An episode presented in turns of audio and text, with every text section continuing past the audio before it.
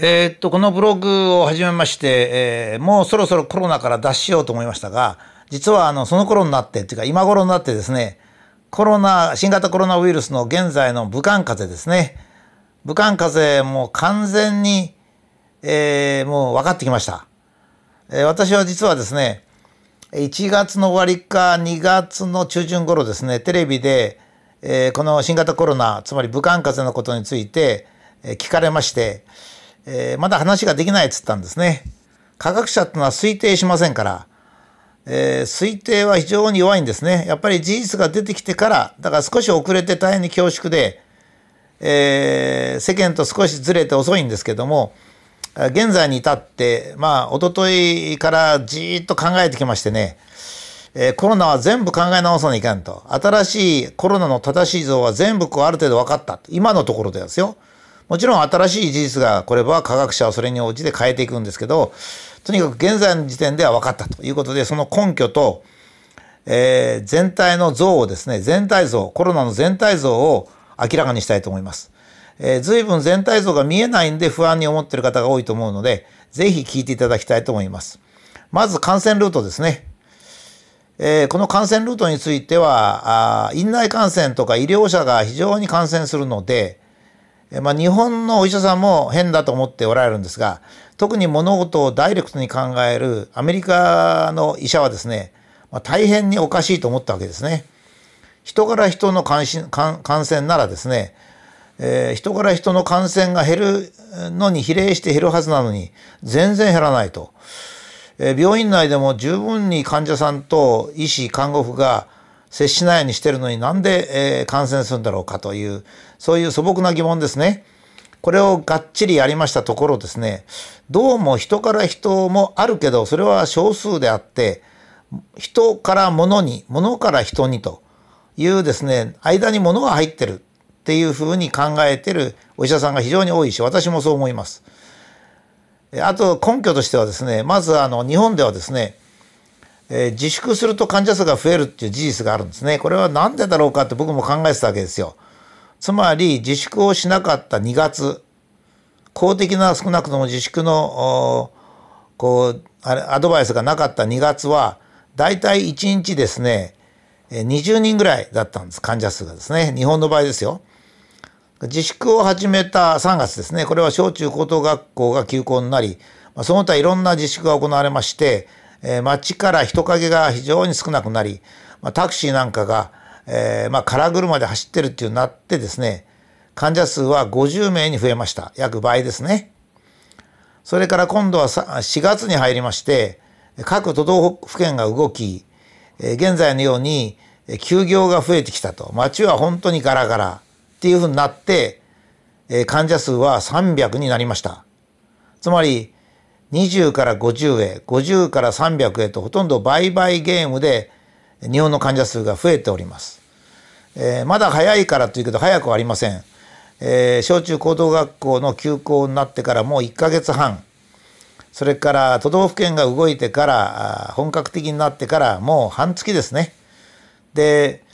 えー、コロナウイルスの潜伏期間っていうのは平均して5日ぐらいなんですね。最長は12日なんで、例えば外国から日本に入ってこられた人たちがちょっと自粛するのは14日。これは、え潜伏期間が長い人に合わせてありますからね。しかしこういった患者数を研究、検討するときは平均で現れますから。だから当然ですね、4月に入ってこれだけ人と人との接触が少なくなっているわけですね。人と人との接触っていうのはですね、人の数が半分になりますと事情で聞きますから、4分の1になるんですね人が会う数が。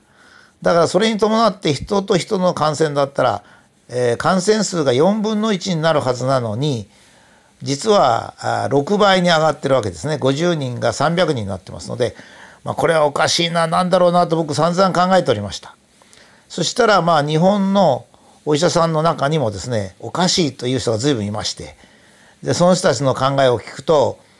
院内感染とか医療者の感染が多いのは物を介してではないかというふうな意見を、まあ、日本人だから我々内輪に言っておりました。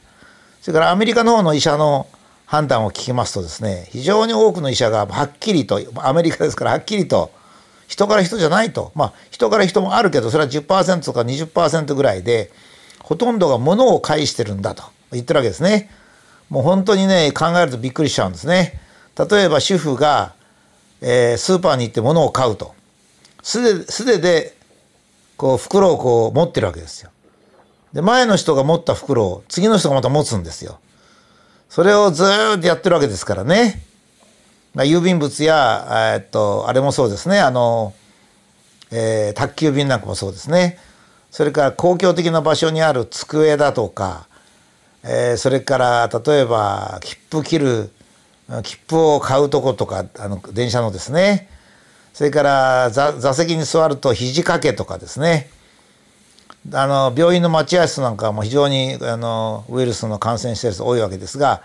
ついつい机にあの椅子に座っちゃうとかですね。椅子から立ち上がる時に、え座ってるところの椅子の、え下を下っていうかそれを触るとかですね。電子ノブを触るとかですね、まあ、そういうのがあるわけです。その時にその、えー、物の表面についたウイルスですね。これはだいたい4度で、摂氏4度、気温が4度で5日間。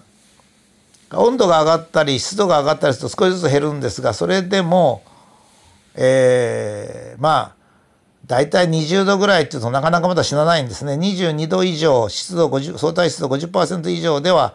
ある程度弱まるんですね。ですからまあできればそういう室内がいいんですが、えー、自分の家は自分の家族が感染してなければいいんですけどもスーパーなんか一番そうですね。スーパーにあの主婦が買い物に行く。そしてあるこうなんか食品のパンならパンをの袋を取ってあちょっとこれいらないかなとって棚に返す。そうすると次の主婦が 触ると。それは完全に感染ですよね。時間も短いし。それから私なんか新幹線乗りますとねあの自動ドアだったらいいんですけどなんかちょっとこう手に触って入るとかありますよね。それからついつい座席の横に手を置いちゃったりするんですよ。ですから僕私はまあこれから今から2週間ぐらい前から外出したらもう可能な限り何にも触らずにどうしても触らなきゃならない時はコートのその袖をですね袖の中に手を入れて袖で触るというふうにしてます。一番そういうのの典型的にはトイレですね。公衆トイレ。公衆トイレに入る時にまずトイレのドアのノブに手をかけますね。これで一発目。それからトイレの中はですね、えー、前の人がコロナに感染してたとしてコロナっていうのは、えー、口から入りますとねまずは喉の粘膜につくんですけども中の方に行くやつがあるんですね。肺に行くやつとか腸に行くやつがありますね。えもちろん肺は肺炎を起こすくらいですから肺に行くんですが、えー、大きさは小さいですからね100ナノメーターぐらいです直径。えー、大体ですね3ミクロン以下の大きさのものはですね、えー、肺の方に曲がらずにまっすぐ食道の方に行く比率の方が高いんですよ。だからインフルエンザでもインフルエンザウイルスが腸につくので、えー、下痢をすることがありますね。でそのコロナウイルスに感染した人がトイレをしますね。そうするとトイレに着くわけですよ。でトイレの箱を洋風トイレの蓋を閉めずに流しますね。そうするとあのしぶきはですね、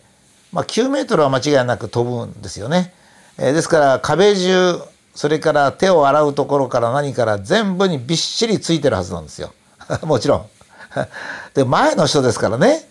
前の前の人とかだから注意するわけいかないんですよ。自分が閉めたってどうにもならないわけですね。自分がコロナにかかってない時はですよ。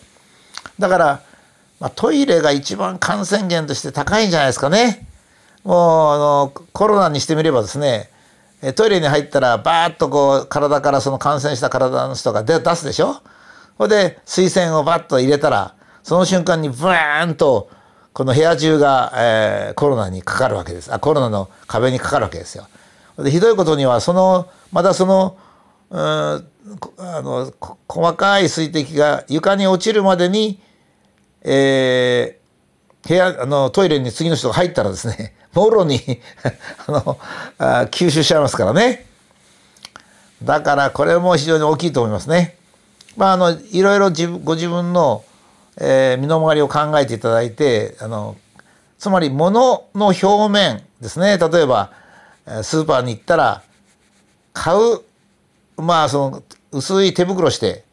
えー、ポリエチレンの手袋なんかしてこう物をこう包んでで帰ったらその買い物から帰ったらそれをあれすると。まあコンビニなんか行ってですね、えー、コンビニのとこにこうあのあるおにぎりとかそれからパンとかまあその他小物ですね。が立ち読みの本とかもう立ち読みの本なんか一頃ですね。前の人がコロナにかかってたらかかりますからね。どうもねそうらしいんですよ。だからその政府も、まあ、日本の政府とかそういう人たちは、まあ、俺は保守的なんでね。やっぱりアメリカはそういう点じゃアメリカなんか全然参考になりませんよ。もちろんあの医療関係は清潔な感じではもう日本がダントツなんですけど。ダントツな日本の欠点はですね一回人から人へとかなんか最近8割減とか言ってますけどそれは首相が言ってるだけで、えー、もっと現場の感じをつかんでなぜ、えー、自粛するごとに患者数が増えるのか日本はねこういうこと言うとね怒られちゃうんですよ。自粛して患者数が増えるって何事かと。そんなこと言ったら自粛しなくなっちゃうようなそういうふうにこう道徳的に考えるんですけども、まあ、僕なんか科学者ですからね道徳的はまあ別にしておかしいなもうこれだけ自粛してんだから患者数が減ってきてもいいのになとこう思うんですね。えー、まあ、あの今はもうイタリアとかスペインも減ってますしアメリカも感染者数は減ってきましたね。えー、これはあのもちろん日本の方が非常にいいからアメリカとかヨーロッパを安易に真似しちゃいけないんですがこの点は真似したらいいと思いますね。私はね物人から人じゃないというふうに思った瞬間に日本の感染者はものすごく減るとこう思います。まあ、これはもう第一のちょっと根拠がいると思う方は英語が読めればですね、えー、外国のアメリ特にアメリカがいいと思いますがアメリカの医者のえー、なぜ医療関係者の感染が多いのかというような記事を読んでいただくと、まあ、納得できるんじゃないかというふうに思います。